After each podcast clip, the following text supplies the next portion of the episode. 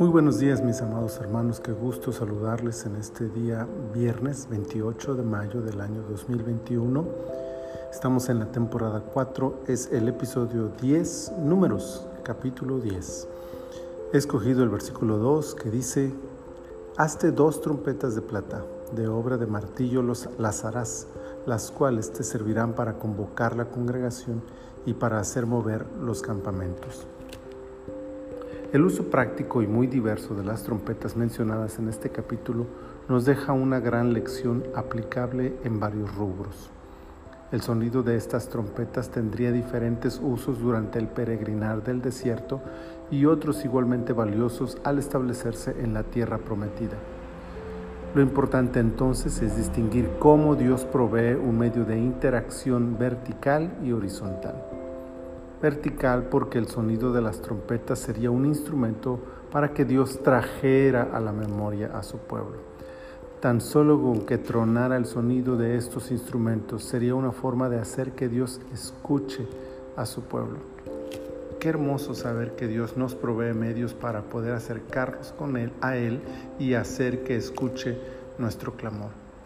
Pero también horizontal, porque este peculiar sonido reuniría y organizaría al pueblo o a sus líderes y sería usado para la guerra, pero también para la celebración.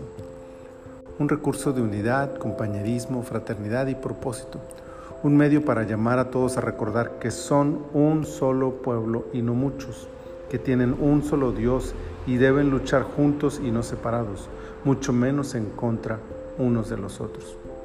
Una gran lección para dejar que el dulce sonido del Espíritu nos una alrededor de Cristo, nos lleve a acercarnos al Padre de los cielos con la certeza de que Él escucha nuestras oraciones, pues nos da oportunidad para que al sonido de la voz del Espíritu todo el pueblo de Cristo presente un frente de batalla contra el enemigo de nuestras almas y nos gocemos juntos en la victoria ya prometida y disfrutada.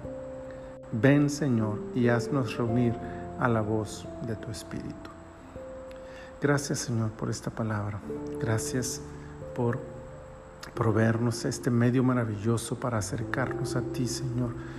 Gracias también por proveer lo necesario para desarrollar la unidad de tu pueblo alrededor de propósitos que se centren en ti y en cumplir tu voluntad en nuestras vidas. Ayúdanos, Señor, para mantener esta comunión vertical contigo, este tiempo de oración contigo, pero también para desarrollar la fraternidad y la comunidad con nuestros hermanos en el cuerpo de Cristo. Y en todo esto, glorifícate, Señor, a ti mismo en la vida de tu iglesia. Por Cristo Jesús te lo pedimos. Amén. Amén. Sea el Señor glorificado en la vida de cada uno de nosotros. Bendiciones.